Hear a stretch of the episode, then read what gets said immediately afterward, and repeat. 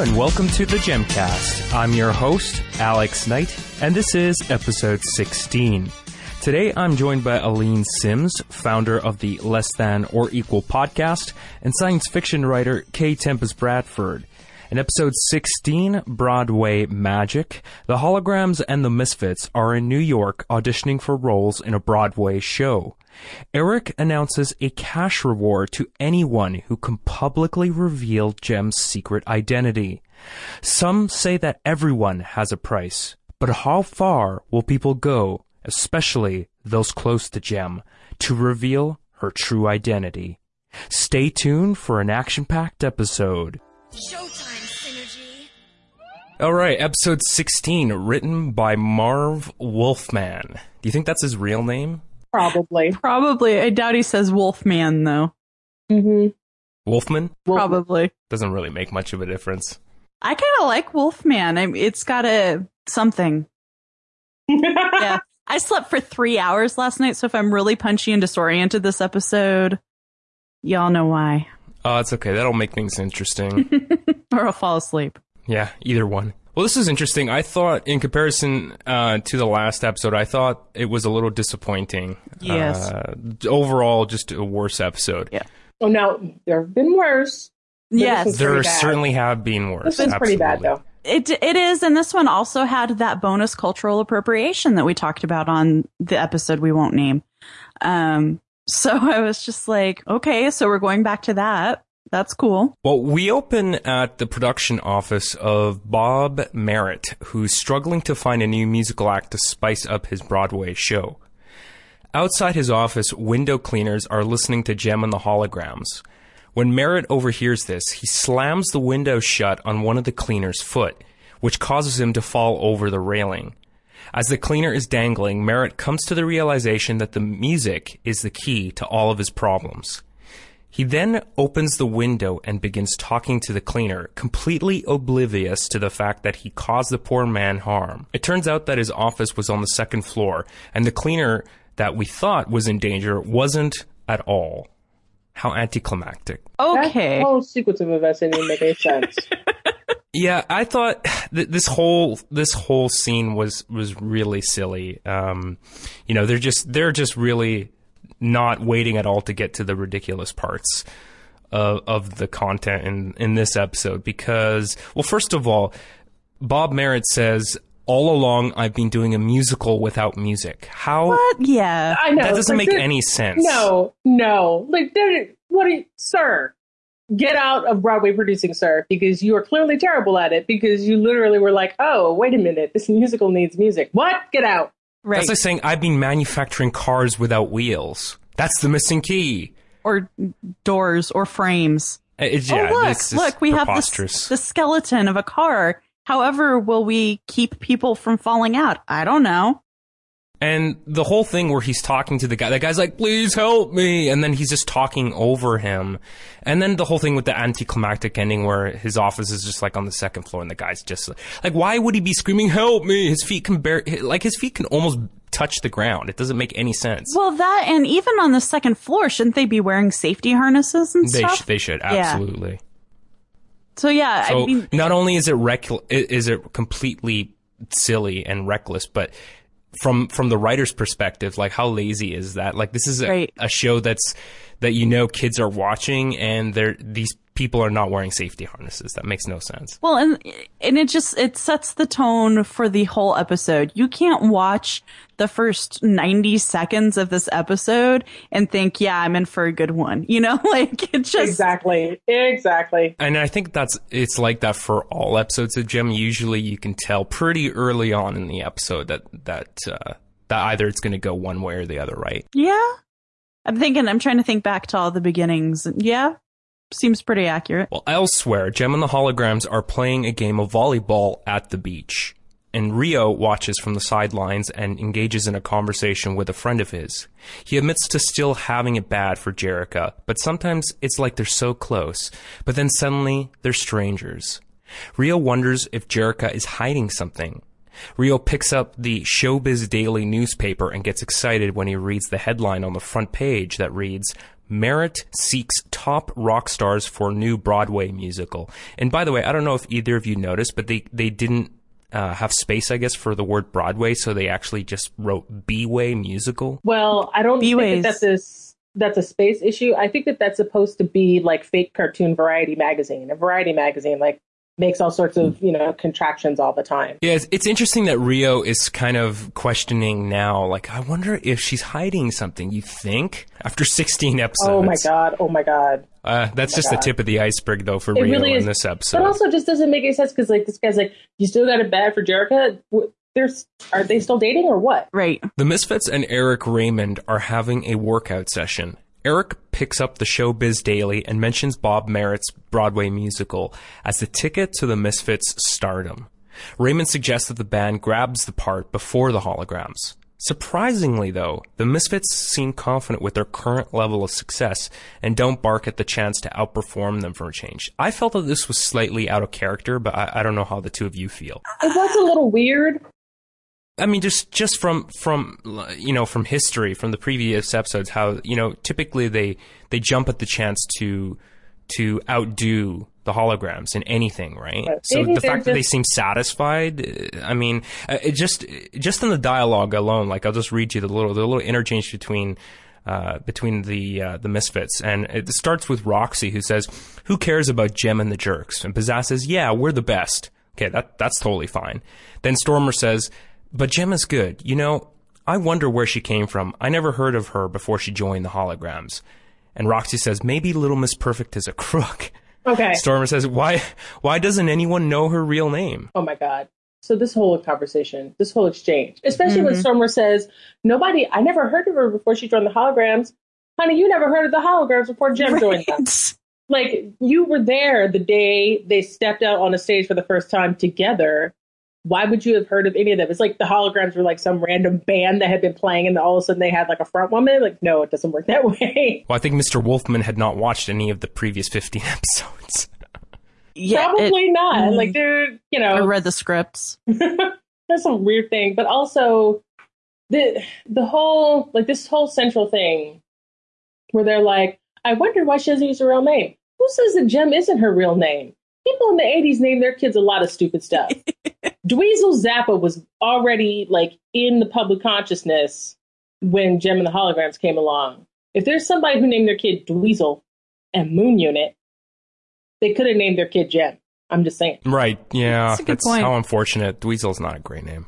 That's an understatement. Like, Just after that little conversation in the gym, we cut to a Misfits music video called Who Is She Anyway? What did the two of you think of the song in the video? pizzazz is flexible. Indeed. it was like, whoa, she is like, she's got some strong abs to be doing some of that stuff. And she's like, I was, I was pretty impressed actually. well, see, I think she channels her frustration and anger into the gym. Ah, maybe. Yeah. And it is So- nice to see them working out. I mean, after the whole ski episode where they seem to like really be down when actually working out, now they're just voluntarily in a gym weightlifting. But why is Eric weightlifting with them? Because Eric why does needs he to stay to? toned. Everybody needs to be toned. For all that physical labor he's, he's Everybody needs right? to be toned. Okay, it's just a thing. And Is perhaps that, is that Eric- the is that the message that this show has? everybody needs to be toned. And maybe Eric is like self conscious about his body. I mean, because he is a smarmy guy with too many wrinkles. there are probably not that many ladies that are jumping on the Eric Raymond bandwagon. He definitely tweezes those eyebrows. so, Yes, he you know, does. he cares about his appearance. He cares Well- about his appearance. So there you go. And they could just be trying to fight osteoporosis by resistance training. I mean, you never know. Also true. Yeah. I mean, my Vulcan's- headcanon is that after the ski thing, they were like, even though working out was really hard, we kind of enjoyed it. There was an endorphin rush. Let's keep working out. Or maybe it was something like, because that was like, well, working out sucked. And Roxy was like, really? Because I thought working out was really awesome because now my legs are super toned and I just look better than everybody else in this group. Because I was like, oh, no, you don't, bitch. I'm toned. and then Storm was like, no, wait you guys, pay attention to me. I'm gonna lift weights too. And then it just became like this horrible contest between the three of them. Oh my god. I wish he said that. Oh god. oh, okay, I'm better. After the video, we cut to a broadcast being played on all the TVs at a local department store. It's Eric Raymond and the Misfits asking the question of Jem's true identity. Raymond even suggests that perhaps the reason for the double identity is because Jem is wanted by the FBI. A reward. Oh of- I know, I know. It's it's starting. The ridiculous is starting. A reward of $100,000 is offered to anyone who can expose Jem's real identity. The large sum of money being offered creates a huge problem for Jem when suddenly the public and the media bombard her with invasive questions, including insinuating that she might be a spy. this is this is so amazing. Like the the whole press conference that, that Eric Raymond gave, I was like, he is on fake Fox News right now. That's that is like the way that Charlie Adler did that delivery. I was like, oh my god, he was watching Bill O'Reilly before he did this because it's like it's so Bill O'Reilly. My question is, like, where is he broadcasting from? Like, what network is he broadcasting I was- on? I was- like, Lindsay News. wouldn't, like, what? Lindsay would broadcast that? no, I doubt totally it. fake Fox News. It's fake Fox News. I'm telling you, this is amazing. I guess back in the 80s, it would have been um, Current Affair. Do you remember that? Yes, That show, where Current Bill Affairs? came from. Remember? Yes. Yeah, exactly. Exactly. but you're just like. oh, man. It's just the way that he says. He's like, and I never knew Jem's real name. Like, okay, I didn't. She's a commie. She might be wanted by the FBI. Like, who says that? Who says that? Except for like guys like Bill O'Reilly. Yeah, well, maybe his, maybe Eric Raymond's character is slightly based off of him, just the, in the way he talks alone. There was, I mean, at least at this point, I, you know, and I just, when I was doing the Jem rewatch, I was like having all these beautiful headcanons about how, like, the next morning on Fox and Friends, they would be like, is Jem secretly a Clinton operative? Did she kill Vince Foster? And then Glenn Beck being like, it all ties into Obama's Islamic terrorism background. At Starlight House, they make all the girls wear hijabs and chant Freemason spells to release evil from the walls that have been etched with lasers. I I don't, don't know. even know what to say to don't that, either. but yeah, but that, no, it seems like something he would say. Yes. But I'm just saying, like, it gets real ridiculous real fast, especially when that reporter runs up and she's like, Are you a spy? Well, Jem and the holograms and Rio push through the reporters and escape in a cab. At this point, they have no idea why people are harassing them until the taxi cab driver tells them Eric Raymond is offering like a billion bucks or something to reveals Jem identity. How, how did she go from a hundred thousand dollars to a billion dollars? That uh, okay? Uh, By the way, you know, I know we've talked about accent It's in the awful. past. That like Brooklyn accent that was horrendous. Yeah. it's not like it's not even Brooklyn accent. It's a fake New York City, a generalized fake New York City accent that all the people who are like on the street in this episode have, and it is kind of ridiculous. The only thing that's okay about that cabbie is that she's a woman. Well, Yeah. that, yeah, that that's fine. But I, I've never been to New York. But how do either of you know how many taxi drivers look like her in New York? Seeing as how I have only ever seen one New York City taxi driver who was a woman, I would have to say none of them. I mean, other than that, I mean, you know, she's wearing a hat. I don't know, but she's a woman, so therefore, it's like I've only ever seen one other woman carry. The holograms arrive for their audition to Bob Merritt's Broadway musical. As they enter, the Misfits have just finished a successful performance, which Bob says is one of the best he's seen. Although he has to let the last group perform as well, to be fair. Jerrica apologizes for being late as they had trouble at the airport. Eric takes the opportunity to call out their tardiness and says that the Misfits are clearly the more professional group. So when did Jerrica join them? I don't know. Yeah. That was my question. She did not get off that helicopter. She was not in the cab. But when they run into the theater, there's Jerrica, and Jem has disappeared. And I'm like, Yep. what? What does Rio think happened to Jem? Well, Eric notices that Jem is absent and inquires where their lead singer is. Jerrica quickly makes an excuse that Jem is already backstage, preparing for the audition. She makes her way to check on her. Now, why would Jem be backstage already, but the holograms have just entered through the main entrance? That doesn't make any sense. The plot. Right. Yep. Okay. All right. It's time for Roxy to almost. And speaking of Roxy, Roxy decides to sabotage Jem by messing with the controls at the sound booth. Just as Jerrica says Showtime synergy, Roxy happens to turn around at the last moment and fails to notice the change. But Roxy's plan to mute Jem's audio goes awry when she hits the wrong switch, causing a loud, piercing noise that puts Bob Merritt in a foul mood. Speaking as someone who's had some audio engineering experience and who's worked in a recording studio, that sound that like she just mashes a bunch of buttons like that that just wouldn't happen. Yeah. No. Like that sound isn't anything. Like that doesn't make any sense. Yeah. but It you know what? Oh, Go go, ahead. ahead, Tempest.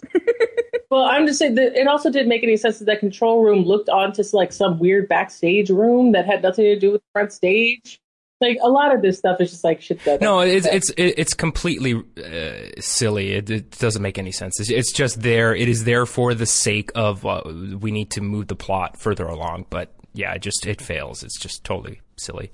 I did appreciate though when, you know, when Jerrica was back there and Roxy was looking over before she turned away at what I assume was a commercial break. I looked at Justin I was like, there's going to be a satellite issue and, and Jem is not going to appear. Like there's going to be some kind of issue that saves Jerrica, not just Roxy deciding that she's not interested in finding out what Jerrica's doing. So I did appreciate that we didn't have like that radio interference thing happen again. I agree. That yeah, that would just be t- a a little tiresome to to have that happen uh, again so soon. I'm really looking for things to appreciate in this episode, as you can tell. Well, backstage, Jem goes to investigate and solves the problem after discovering Roxy is to blame in the sound booth. Roxy tries to put the blame on Jem, of course, but Merritt forgives her and allows her to continue with the audition. And of course, we cut to a Jem on the Holograms music video called Can't Get My Love Together. What did the two of you think of the song and the video? Ugh. The song is fine. the song is fine. It, it's it's fine. But I am so tired of the longing Rio shots of him looking like a little lost puppy dog. Like I am so tired of Rio being in almost every music video. He's in the Jem and the Holograms music videos because Jem and Jerrica are like whatever and he's in the Misfits music videos because because what's her face wants I'm just like I can't I can't I can't I can't deal with Rio being in music videos anymore. Well, Done. and if I, I feel recall that in previous episodes, uh, there was one video, and I don't remember the song or what he or what he, episode it was even from, but wasn't Rio in one of the holograms videos when he was totally absent from that Yeah. particular episode? And Yeah. we talked about that. I remember Mhm. that. So it's just like every single video. it is pretty tiresome. I mean, the only thing is, is that it makes sense in the con- in the context of the video because she's talking about him, like she's singing about him. So I guess you know, but I I feel that feel. I Yeah. feel it completely because yes, like ugh, enough with Rio. The only the things I do like about this video um are you know all the things that don't have to do with Rio, but um it's just like it's very well stage managed. Like you know they have Yes. like the spotlight coming over, and a lot of it is like Jem standing in the spotlight, and the holograms are in this like beautiful sort of glow from the spotlight. And then that last moment of the video where she like you know she sings her last note and she sort of bows her head, and then it turns from like her to a purple silhouette. I, I know so many Jem fans who use that as like a GIF as their icon on LiveJournal. Like that's how much like everybody really loves like that moment. And it is like it's a Yeah. really like well put together moment. I also love this song. I love it so much, but I much prefer uh when we when this song comes back again in season 3 when it's about Riot and Rio and Jem and Jerrica because that's actually a much Oh. better video. it's a much better video, but like the song is still it's pretty awesome. And you know, it's true. It, I feel like this song should be the theme song for Jem because she can't get her love together. She can't. she can't but get I- anything together. Like she can't get anything together. But I do love the line. But once my love's together, I know we'll be together for good. I think that's just a cute line. Yeah, I, I I I liked the song just fine. It's just I'm tired of Rio's stupid face. Me too. The song was okay, but uh, to be honest with you, I, I thought I thought the Misfits song and their their performance was was better than that one. Making Wait a minute, Just we personally, saw like two seconds of that, And all they did was singing Making Mischief, and that's not even their best song. That's true. But anyways, after a successful audition, Bob Merritt says the hologram's performance was beautiful, wonderful, the greatest. Pizzazz, visibly upset, tells Merritt that this is the exact same thing he said about the Misfits performance. And this is a perfect example of completely unreasonable and unfair treatment towards the Misfits, who performed admirably, in my opinion, and could have just as easily won the audition. Once again, Alex's preference for pizzazz rears. I just I don't like that. I don't know. It's a sappy love song. I, I just, I, I'm not against ballads. I just don't like this ballad all that much. So I think it's also illustrating that uh, Merritt is inconsistent and not at all together Yes. in ways completely different from Jem, maybe similar to, but we don't see those yet. Um, you know, but I think that's that's really what it's supposed to be. Is like, hey, wait, you already told the Misfits like verbatim all of this stuff, and now you're saying it to the holograms. You know, Yeah, I just, I just think he's kind of dumb. I mean, they, they set that precedent at the beginning when he's like, "Oh, uh, that's uh, that music is the key all along because I'd be doing musicals without musicals," which makes no sense. Well, we cut to the Lindsay show, and Bob Merritt makes an appearance to announce the audition winner for his upcoming musical. Unsurprisingly, Jem and the Holograms have stole the show once again. Pizzazz is understandably frustrated and makes her way over to the emergency fire hose box and tries to hose down everyone on set. okay, wait, wait, wait, just uh, like. Right. Like she literally pulled like the same move that policemen in the segregated South pulled on protesters for civil rights. Like that's literally what Pizzazz is doing here. Because Well, high pressure water is not just like, oh, I put some water on you. High pressure water can harm you. Yeah. And nobody stops her. They're just like, oh, I wonder what Pizzazz is going to do because she like never Right. does anything weird. I bet she's just walking off because she's upset. Like, do you people never learn? Ever, ever. I I want the unauthorized biography of Pizzazz that explains why whenever she gets upset, like her first instinct is to physically harm some people. Violence Yeah. is the because first instinct. that's the only way she could get her dad to pay attention to her was to get in trouble. I want to know what younger sibling sacrificed his or her life to Pizzazz's anger about everything and not Mhm. having attention. I mean, I have to because like it just her first like every time like I'm gonna kick over this chair. Remember the last time they were on Lindsay's show? She she, she like set something on fire and she Mhm. smacked Lindsay in the face. It's just like she does all these things. Like and I'm like, ah, what's wrong with you? That's not okay. I'm surprised neither of you mentioned how uh, unlikely it is that anyone got wet in this scene. Like that hose goes out of control, and they managed to. It was um, like Bob Merritt and Lindsay. I think they they crawl under the table just in time. But that hose is like moving incredibly fast and just spraying water everywhere. You telling me they didn't get a drop of water on them? Well, he got wet. I think it was Oh, like maybe like it looked. Yeah, it looked like his his wig or whatever, his hairpiece His- got yeah. slightly wet. But I his mean, Trump. it's, His Trump. it's piece. silly. But yeah, like he, the, I think the animation sort of implied that he got wet. Yeah. Uh, but I think the the more egregious thing that happens is that because Pizzazz assaulted him, he's like, "Oh, um, but the misfits can be understudies." I'm like, oh. Right. Speaking of the animation, I thought the setup for this scene too. if- I felt like something was missing, and I, I- after the scene finished, I realized that like as soon as the water starts spraying everywhere, did you notice that nobody says anything? There's like silence. You see people crawling under the table, but nobody nobody screams in this part. Right. which makes no sense. Like they're not y- your initial, like your instinctual reaction to like a fire hose suddenly going off. Like you're gonna be screaming. Yeah. Like there's it's all messed up. Like everything's really messed up. Because like even Lindsay doesn't stand up for herself and be like, get off my set. Well, yeah, I wondered why why the Misfits were even welcomed back after the last time. Like, But because Bob Merritt had to make this amazing announcement, which by the way, number one, why are people always like making announcements on Lindsay's show? I mean, is it really that well watched? Number two, Maybe is- she's like the she's like the equivalent of Arsenio Hall. Maybe. maybe. Uh, but number two, and this happens twice in this episode without any kind of explanation, and this is why we're gonna have to call up Marv Wolfman and be like, "Sir, you need to explain this." Broadway is in New York. Mhm. Lindsay's show is in fake cartoon LA Diego. Mm. How did they get all the way? Because he was like, I'll announce on Lindsay's show tonight. That means that they all got on a plane Private jet. immediately and then flew to fake San Angeles and did Lindsay's show. Why? Well, it wouldn't be it wouldn't be that long of a flight anyways, right, between New York and L.A. Oh no, it's only like five hours. No big deal. Is it that long? Oh, well, Oh, but yeah. if it was a private jet or a Concorde, I imagine they have the money for that. No, so- they didn't have a Concorde though. Nobody's none of those people are flying around the Concorde. It's too expensive, and plus the Concorde I think doesn't go across the the U.S. It only goes across the ocean.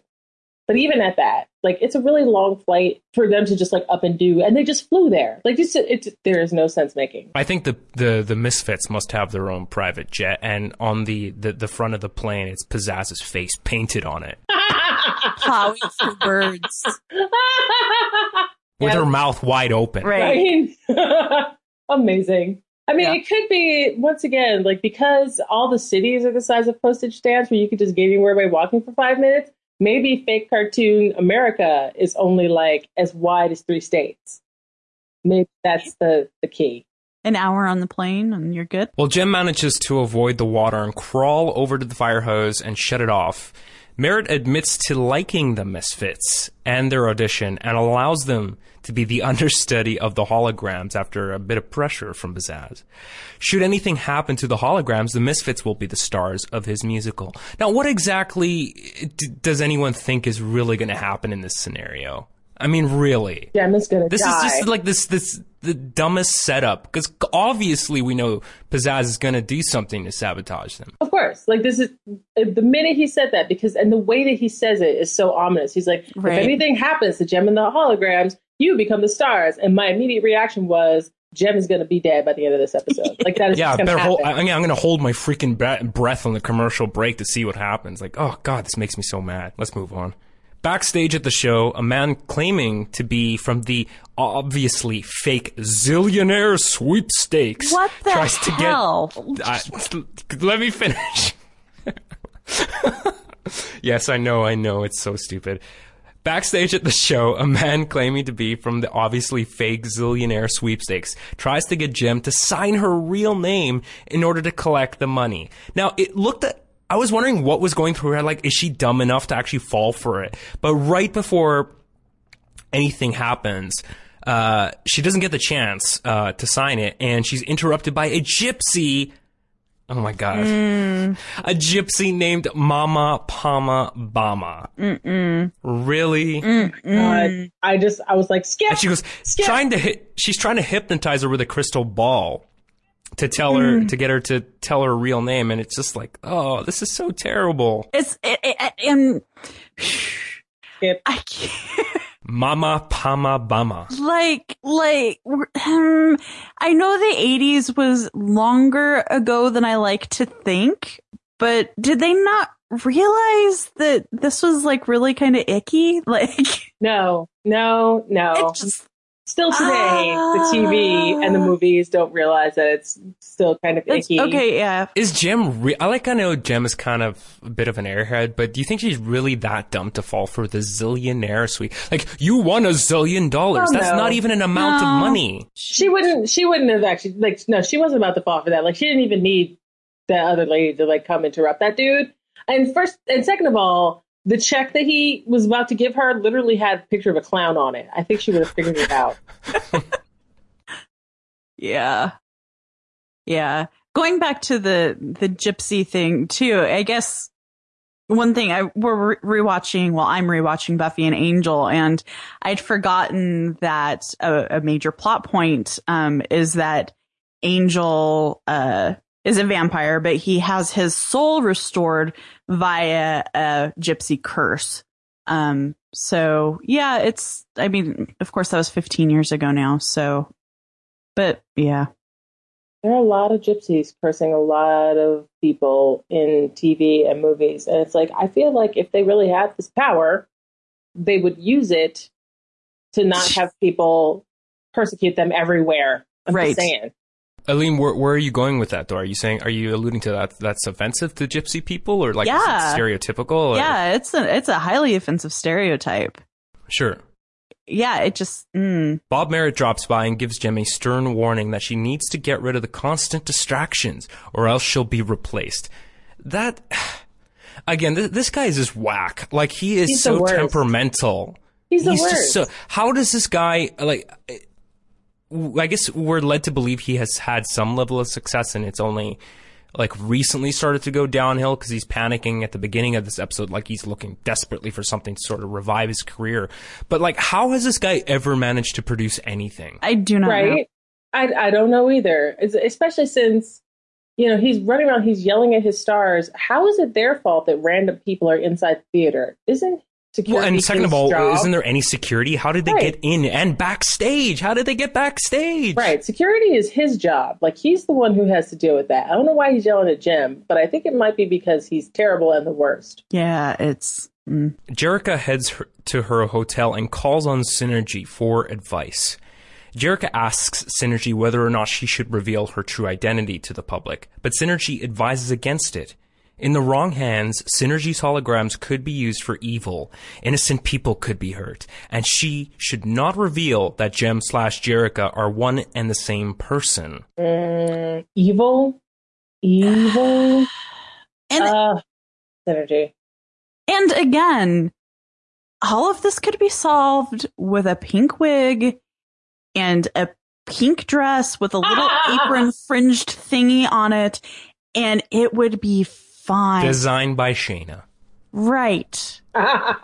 Yeah. Fringed Well, Rio sh- aprons by Shayna. I just, mm, Well, Rio shows up at the hotel room, but before Rio gets a chance to explain his reason for seeing her, she immediately jumps to the, in my opinion, the erroneous conclusion that he's spying on her for the purpose of revealing Jem's true identity. Wait a minute. Why do you feel like it's erroneous? He was he was in her room looking through her stuff. Now, I mean, I would have thought that and Jer- or that Jerrica and Rio might be sharing a bedroom because aren't they sleeping together? But you know, this is the cartoon, Okay. so maybe they're not. You said he was looking through her stuff because I didn't even notice that. Yeah, he was totally looking at her stuff. Like he walks in the room and he like opens a drawer and some stuff. That makes sense. I'll correct my notes then because that's totally wrong. Right. So he's I th- I thought he just I thought I remember him walking in and then just like she stops him is like you're spying on me. no, he's he starts looking through stuff. Like she catches him pretty early, but she starts. Okay. Fair enough. Yeah. Fair enough. Okay, so that's warranted. And, and I like it because she's like, "Get out!" and I, and Justin's like, "Oh, good, he's so creepy. I can't wait for him to go away." And I don't have the heart to tell him that Rio doesn't like actually ever really go away. it's Oh, he's like a cancer. But it was it was a glorious no it, it's true he is terrible but like, it was a glorious moment because like Jerrica starts to cry like she has this like super emotional reaction she's like Jerrica just too you just wouldn't care about you get out! I thought I loved you. Get out! And I was like oh my god it's amazing. This is so amazing. And I was like oh the crowd was wild. Unfortunately it was last but oh it was a glorious moment. The audio started to get really bad there. Are you still there, Tempest?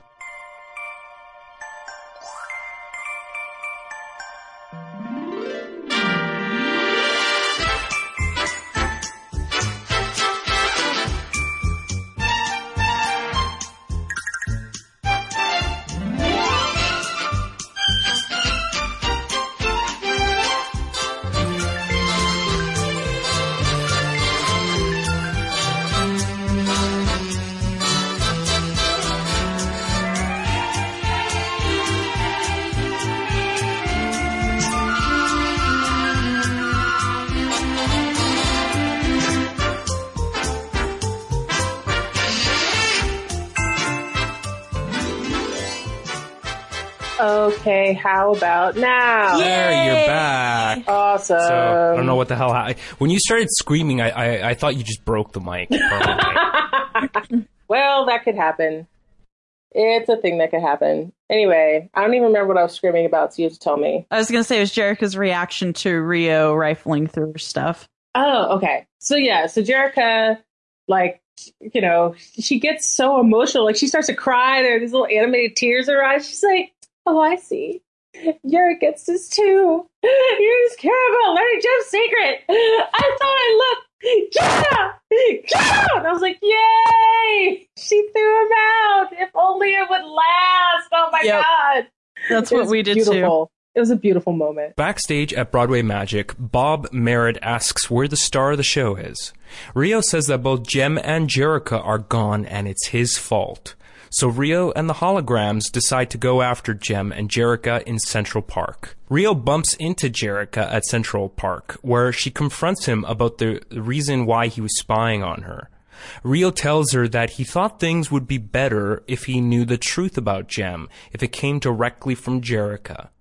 And here we get a moment of clarity when Rio says the entire situation makes no sense unless Jerrica and Jem are the same person.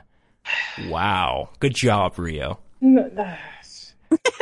I thought Jerrica at this moment had the perfect opportunity to tell Rio the truth. And it could have put an end to all of the tension in their love triangle. But instead, she calls on Synergy to generate a hologram of Jem in the park to prove that they're different people.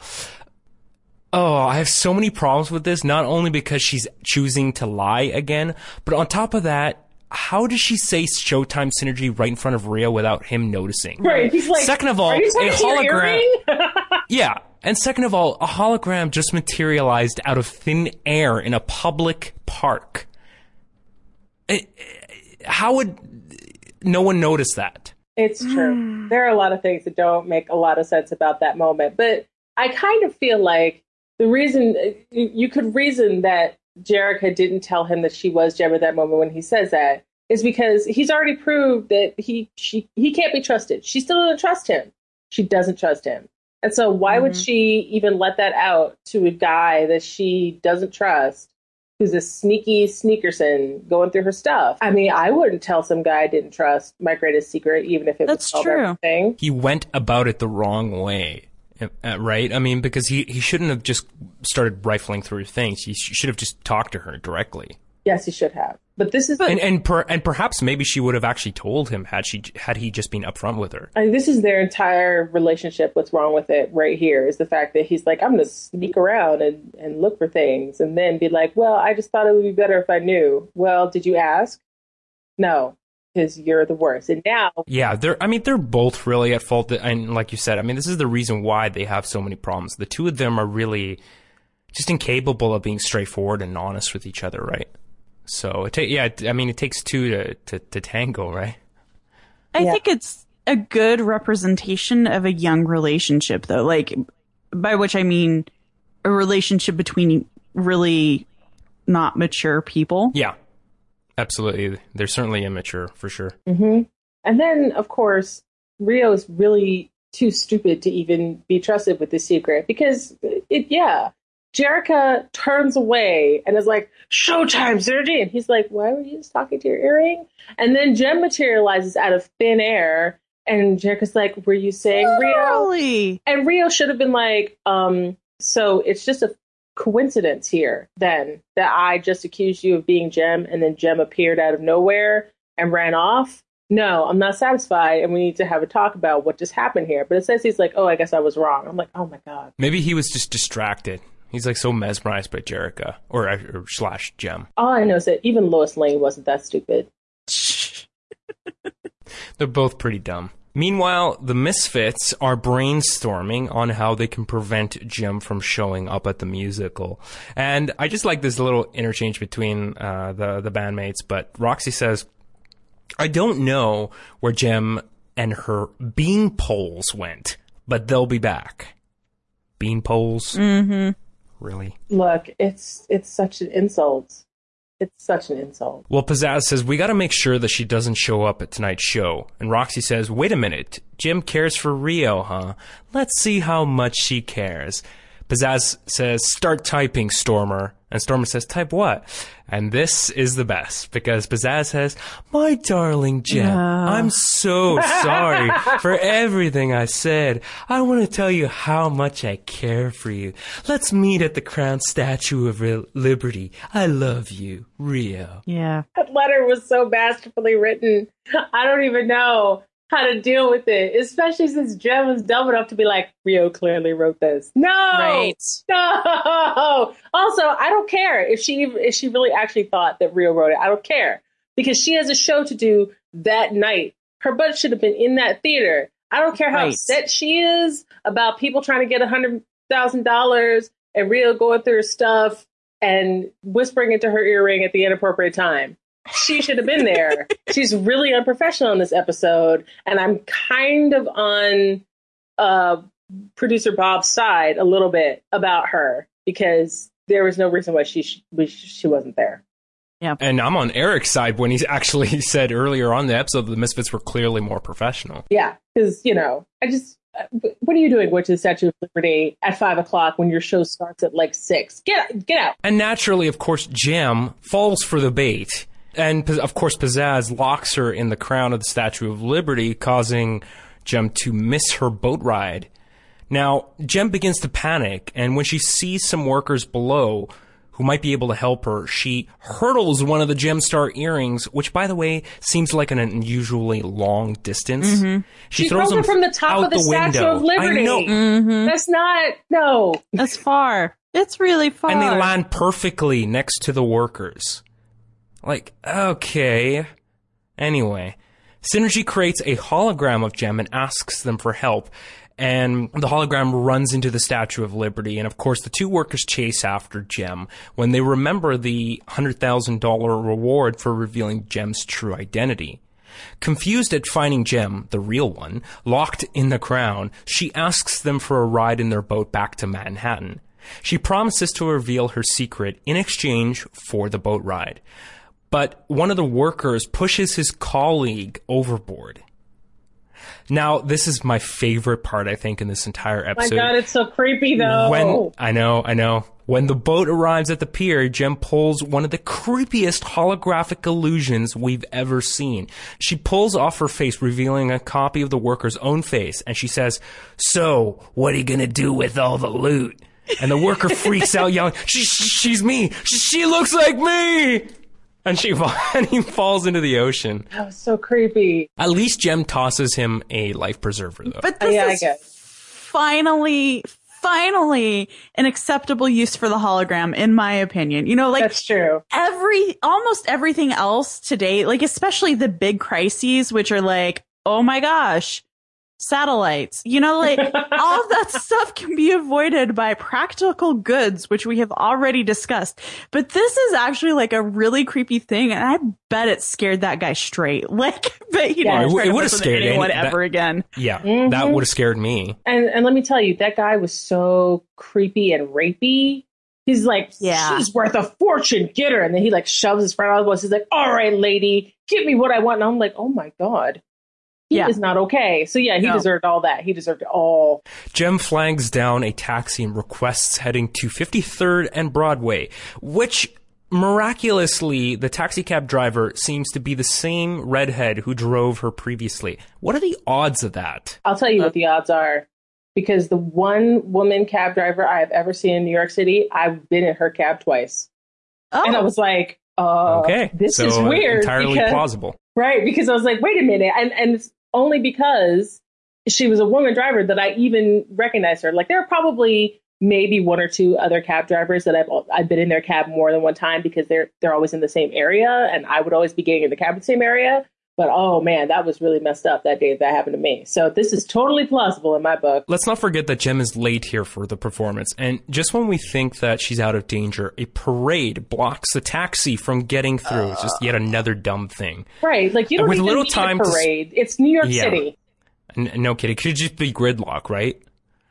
Like, you know, just uh, rush hour traffic. And that would have been fine. Why why did they have to have a parade? I mean, it's so absurd. Everything about this episode is uh, completely unreasonable. I'm looking for a pencil so I could just poke out my eye. Yeah. Like right well, now. it gets worse. It gets worse. God, with little does. time to spare, with little time to spare, Jem leaps from the cab and borrows a skateboard from some kids and promises to give them give them tickets for her show. How? First of all, when did Jem learn how to expertly skateboard? And two, how is she gonna get them tickets for the show when she doesn't even know them? She didn't take their name or phone number down. Whatever. How? It doesn't matter. The how of that doesn't matter. What matters is is that Jem is and like a, a game, an X Games expert skateboarder in heels, Right. in giant Right. heels. Yeah, well, we'll get to that because making her way towards the subway, we see Jem skate down a long flight of stairs and then leap over turnstiles, which is beyond ridiculous because she's wearing high heels.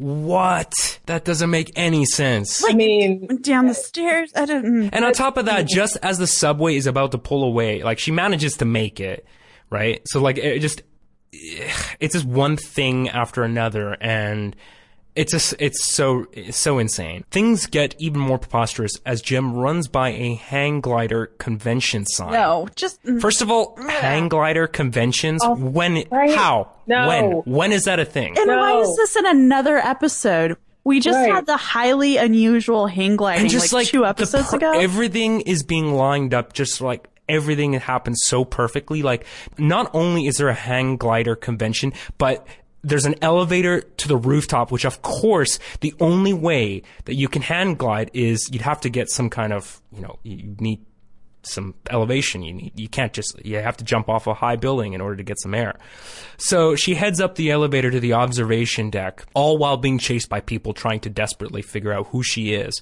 And she grabs the hand glider from a man on the rooftop, even though he asks her, you know, do you have any experience how to do it? And of course she says no. She leaps off the rooftop anyway and hand glides perfectly and lands to the uh, lands on the theater rooftop not only unharmed but use, uses synergy to quickly change into her Broadway magic outfit. with perfect Well, hair and makeup. with perfect hair and makeup, but also it just uh the whole thing where she just hang glides right onto the roof. First of all, why is there a skylight? But we don't talk about that because they had to see Jem coming somehow. But just it, no, like there's so many no things. Like Right. Pizzazz is upset. She's like, "How'd she change that fast?" Like Pizzazz, you should be thinking, "Why did Jem just show up on a hang glider?" Right.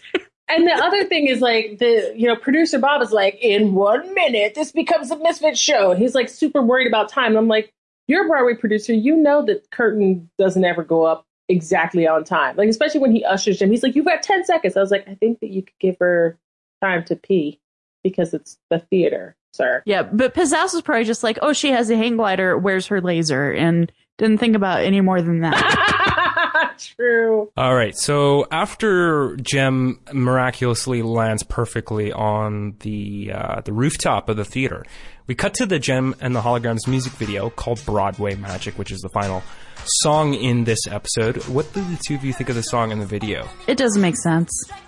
No, it does not. This Broadway show does not It's the make any worst. sense. Right. It's like what what what was this Broadway show before Jem and the Holograms were in it? Because all I see is ladies dressed up as sexy magicians. dancing around. You know, like that's all Yeah. it seems to be. Like there's no plot to this thing. There's no like it's just it looks like a Vegas show. Yeah, I, I, I don't like the lyrics in the song. I, I find them annoying. I was so Like the the, the toe tapping, thigh slapping Broadway Magic. Really? or a hoedown, you know, whatever. But the other thing too is I did not think it was well animated. So it has like Jem like doing choreography, you know, and like dancing and wiggling and stuff. And I was just like, this looks weird. Like it, It looks is. like she has a medical problem. No, it really it really does. I remember as a kid trying to replicate the thing that she does with her arms and her elbows, and I was like, that is not actually a move that works with anatomy. Yeah, it's just it, Well, remember, this is not the first time that uh, like something like this doesn't make sense because we've had like you remember when the whole Jem movie thing was happening. You know, there was like swashbucklers and all these random things happening, and it made like it, it wasn't like this cohesive thing. It was just like random scenes of things happening, and it, it doesn't. It's like, what movie is this? I kind of blamed that on on pizzazz. Well, no, no. kind Even before Pizzazz That's like true. showed up, like that movie still had like ra- a lot of random stuff in it. That's and, true. And then it's, I mean, I feel like it's the same with every time they sort of do a thing that isn't just like making albums and making music videos, where it's just like, what is, what is this? What even is this? How is this a thing. A house is a property that you're gonna like, like the the rock fashion book, where it's like, you really gonna let this guy take pictures of you? He's an idiot. Yeah, it's very odd. It's like the writers were like going home and polling their three year old children about how, like, so honey, tell me if you were gonna make a movie, what would happen? And and they were like, well, there'd be pirates and and peasants dresses and stuff and I don't know. It's writer, not singular, not writers, plural. I mean, But I'm Marv saying the show, the series has had several writers. See, I think this. Uh, I know the show was written by Marv Wolfman, but uh, I, I think this. Uh, it's it's it's very clear and evident to me that this episode suffers from a severe case of lycanthropy. yes. rim shot. so we wrap this episode with not only a successful performance of Merritt's Broadway Magic musical, but a little heart to heart with Jerrica and Rio. Rio tells Jerrica, Jerrica, I wanted to tell you, it doesn't matter to me who Jem is. You're what's important. also also Jem. Right? Like, That's very true. in the context of this poly relationship, what even is this? Like, uh, mm, shut up, Rio. Like, I just wanted him to go away. I was like, get out, Yep. get out, go back Yep. to. It's not even a poly relationship because they, they don't they don't know about each other, right? Like, No, it's- of As course they far know as each other. Well, as far as Rio's concerned, though. No, as far as Rio's concerned, they do know each other. How could they not? This Jem is her employee, as far as Rio is concerned. No, no, but what I mean, like, uh, I don't know. Maybe I'm not an expert on poly relationships, but I thought, I like, I, I have, I have friends who are poly, and I usually they like kind of consult each other on who they're seeing. But Well, they did. They thing? did. Like Rio did. Rio said to Jerrica, like, I can't with Jem because I can't. And she's like, no, you have to. And so, like, they have to know. Like, this is the whole thing. This is what is like super annoying about people being like, but Rio is cheating on Jerrica and Jem. No, it, like, it's not happening because they literally can't know about it, not know about each other. Like, even if Jem and Jerrica were two separate people, there is no way in the context of the fact that like Jem lives in the same house as Jerrica, Jem is technically Jerrica's employee, Jerrica is always running around the same places as Jem. Like there's no way they wouldn't know that Rio is dating both of them. And Rio complains about each of them to the other one all the time. So it's I, like I think the thing for me is that Rio clearly has doubt. Like he's vocalized doubt, and I think that's where my frustration comes from. Is it's like because it like it's a children's cartoon in the '80s, so clearly he can only technically be with one of them, right? Like because societal norms in the '80s, and so Rio is like clearly struggling with this whole thing, and I think that's that's what it is for me. Is it's like Rio doesn't know what's going on. Jerrica slash Jem doesn't know what's going on. Like, you know, and, and they're, they're constantly, there's this constant conflict because they can't communicate about anything ever. Ever. And I think that's where yeah. That's where I'm like, well, is it a poly relationship? And when you tell me and you explain how it is, I'm like, yeah, no, you're totally right. But I think because Rio has so much doubt about what he's doing that I go back to, well, is it really? And then you're like, yeah, like, no, seriously, it is. you tell me again. I'm like, no, I, you're totally right. But you know, I it's, think it's, I think it's because it's really inconsistent, at least so far, from episode to episode, what is going on. Because, you know, Yeah. like, like with the last episode with the Rock Fashion Book, where Rio pretends to save Jem from the horrible killer whale, but really it's a dolphin. But, you know, he runs over and she tries to kiss him, and he's like, uh, Jerrica. And I'm like, Yeah. but we've already gotten past this. We've already done this already. So I think that part of it is because just the writers are being really inconsistent yeah. with how they're even dealing with like Rio's relationship with all three of them. Because once again, like when we were skiing, Rio was super upset that there was some guy macking on his woman, you know, and it's like, No, Leo. and even Sven calls it. He's like, but you have two girlfriends. And so everybody's like, yeah, Rio's got two girlfriends. Like, this is how it is. You know what would have been amazing? If Sven had like come busting through the hotel window the minute Jerrica was like, get out. He was like, I'll comfort you, Jerrica. And You know, then this- he would have been her boyfriend forever. It was amazing. Sven should totally like just randomly burst through the wall like the Kool Aid Man. Oh, yeah. Oh yeah, oh yeah. You notice how every episode now it's like, you know what would have been better? Svensson would have been better. Like every episode we're doing this now. It's Oh, can you imagine Svensson trying to sing in like his broken oh English accent on a musical? Like, Oh my god!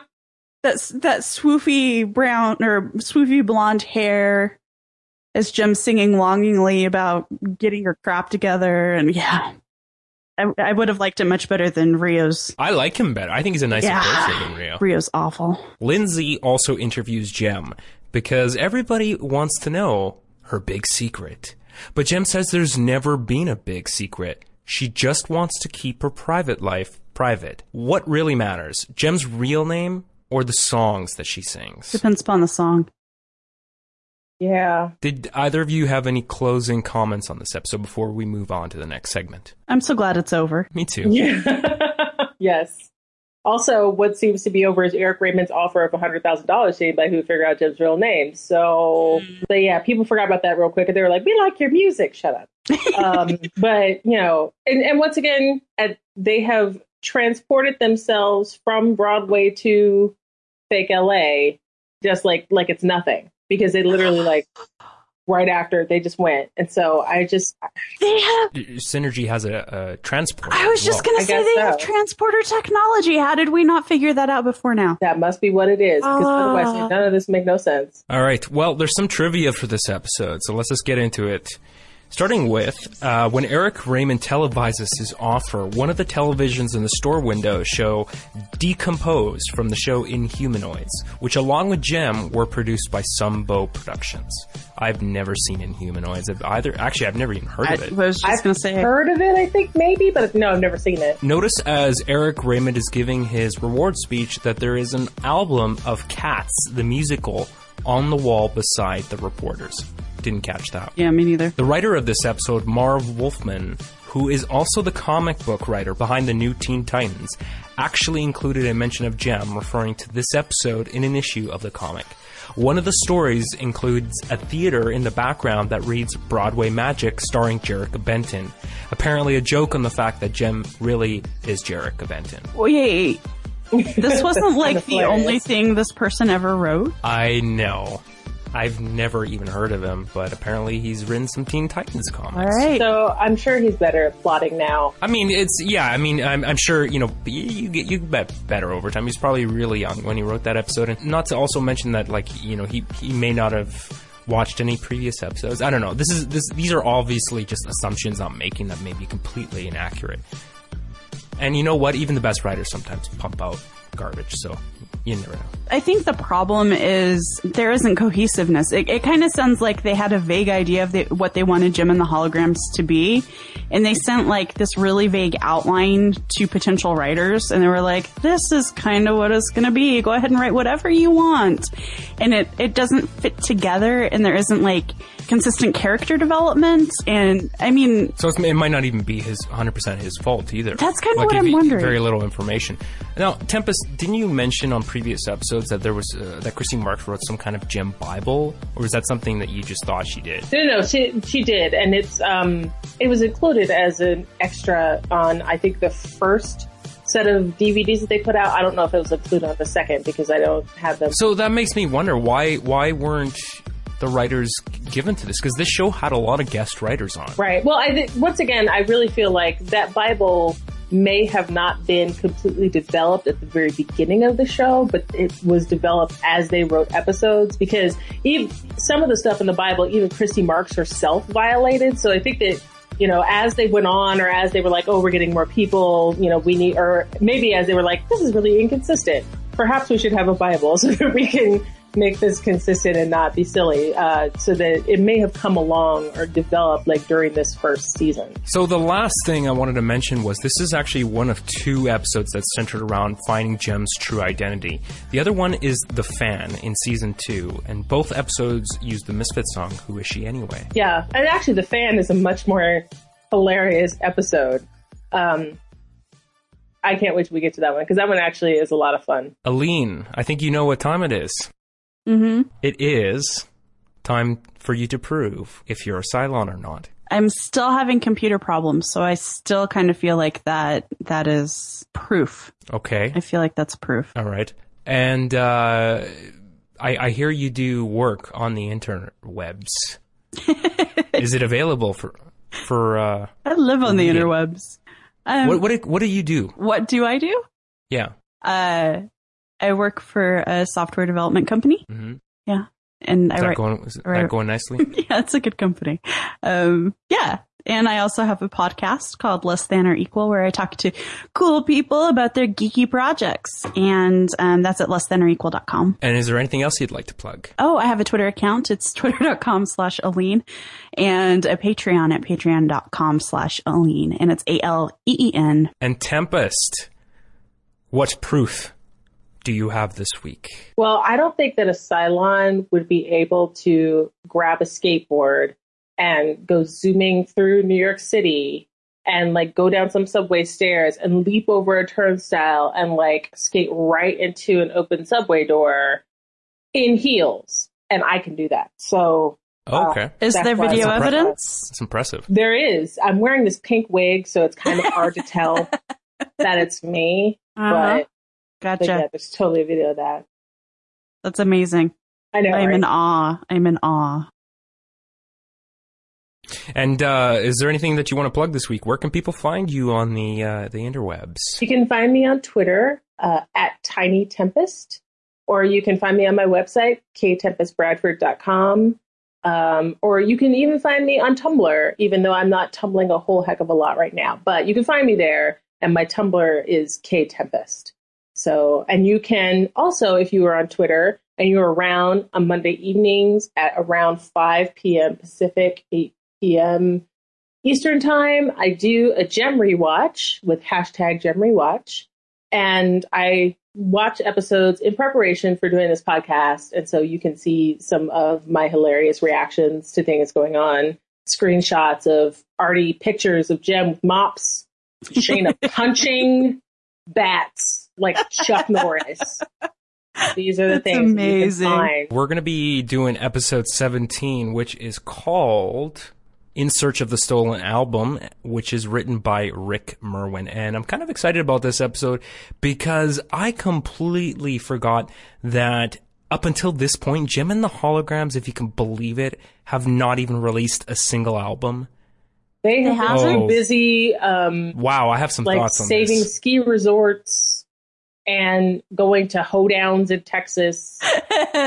Mackinac all- Svensson. Mackinac Makes you- They have Makes real you bit wonder how how they amassed this kind of popularity in the 80s without social media, without this is pre-internet, without any music.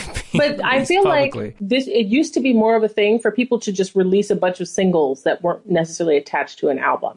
Sure. Ah, okay, that makes you're right. You're absolutely right. They could have released like an even an EP or something. Right. Mhm. But like now they have an album. And I love this episode. I love that episode. So we'll talk about that next week. But I actually like there's so many things I like about it. It's a crack cracky episode, but love. Well, until next week, if you have a moment, please do take uh, some time and rate us on iTunes. We would really appreciate that.